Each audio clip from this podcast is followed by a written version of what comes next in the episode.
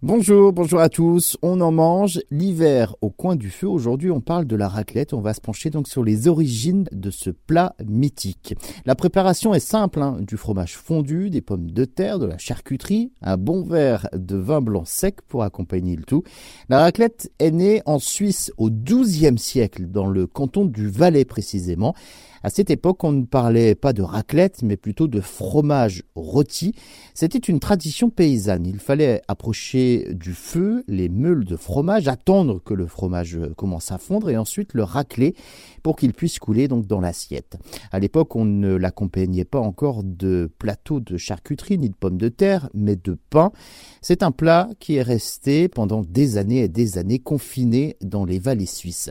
C'est bien plus tard qu'il est arrivé chez nous en France et qu'il popularisé en 1973. L'un des commerciaux de fromage Richemont se balade donc en Suisse et découvre ce fromage.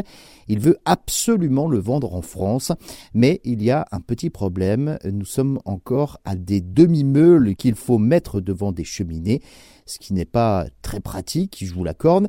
Ça se vend bien en restaurant à cette époque, mais du tout donc chez les particuliers.